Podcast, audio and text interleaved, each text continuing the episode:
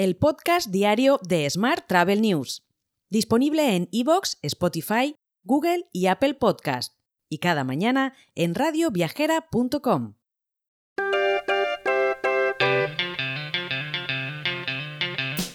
Saludos y bienvenido, bienvenida un día más al podcast de Smart Travel News. Esta semana nuestro patrocinador es Muse, la plataforma de la nueva era de la hotelería.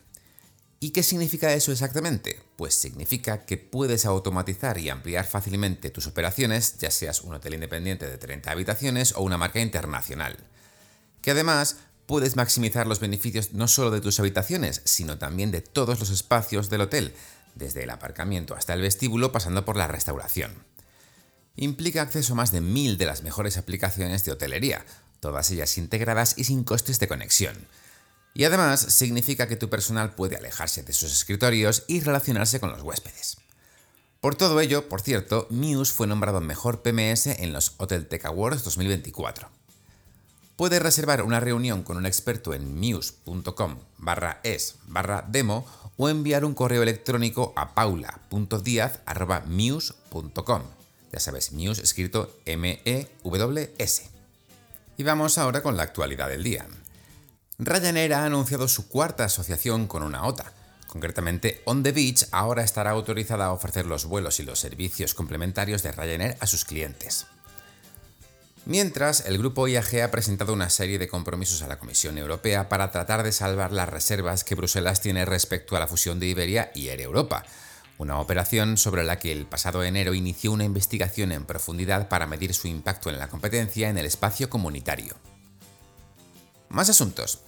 Los millennials españoles están planeando sus viajes para esta primavera, y destinos como Perú, Marruecos o Islandia figuran entre sus preferidos. Según una encuesta realizada por WeRoad a cerca de 1.500 jóvenes españoles, aproximadamente el 30% tiene previsto realizar estancias largas en destinos más lejanos, con el objetivo de sumergirse en otras culturas y estilos de vida. Más asuntos. La Confederación Española de Agencias de Viajes comenzará su gira CEA Pro Tour 2024 en Bilbao el próximo 6 de marzo, con la celebración de un total de nueve workshops, finalizando su recorrido por España en Tenerife el 19 de octubre. Mientras, por su parte, la Unión Nacional de Agencias de Viajes anuncia la incorporación de MSC Cruceros a su organización en calidad de miembro adherido. Con esta incorporación, la entidad nacional decana de agencias de viajes se acerca a la treintena de compañías adheridas y Renfe continúa explorando nuevas oportunidades fuera de España. Su próxima incursión será en Italia. A partir de 2025, el grupo tiene previsto operar dos rutas de trenes en el Piamonte. Esta estrategia no contempla la alta velocidad, pero implicaría competir con Trenitalia, que también aspira a operar estas rutas.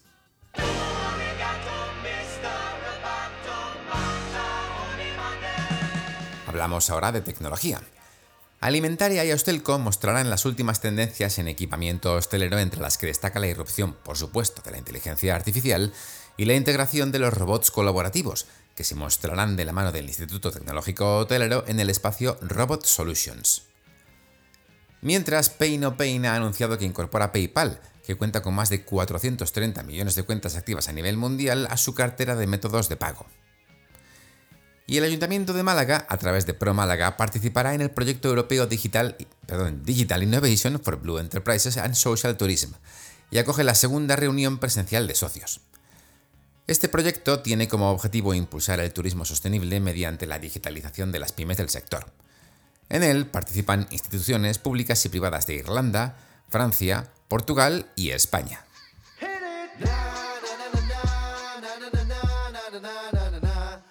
Vamos ahora con la actualidad internacional. Rusia, Sahel, Colombia, Ecuador, regiones del Líbano, así como territorios palestinos, son algunas de las regiones del mundo que han aumentado su peligrosidad para viajar durante el año 2023, según un mapa de riesgos interactivo elaborado por International SOS, que sitúa a El Salvador y Nepal como los países emergentes para recibir turismo gracias a sus mejoras en seguridad de cara al 2024. Más asuntos se ha detectado en Google un posible bug o un fallo en la búsqueda de hoteles de Europa. Aunque en un principio el buscador muestra resultados de sitios legítimos como TripAdvisor, Hotel.com o Booking.com, al hacer clic se redirige a un sitio diferente de spam. Y Expedia Group ha notificado a 1.500 empleados que serán despedidos en vista de la transformación organizativa y tecnológica de la empresa.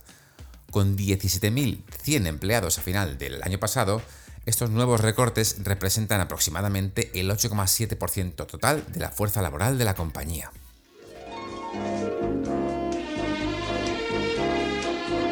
Hotel. Y terminamos con la actualidad hotelera.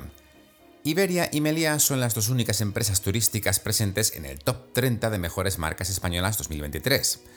Iberia lo hace con un valor de 272 millones de euros y Meliá de 218 millones de euros, según el informe realizado por Interbrand.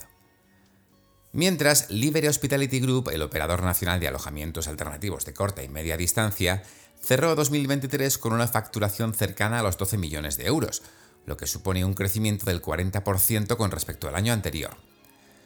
Mientras, la compañía IBB Hotel Group, que gestiona las marcas IBB Hotel Collection y Cuco Grand Collection, ha nombrado a Samuel Santos Gordillo como nuevo CEO.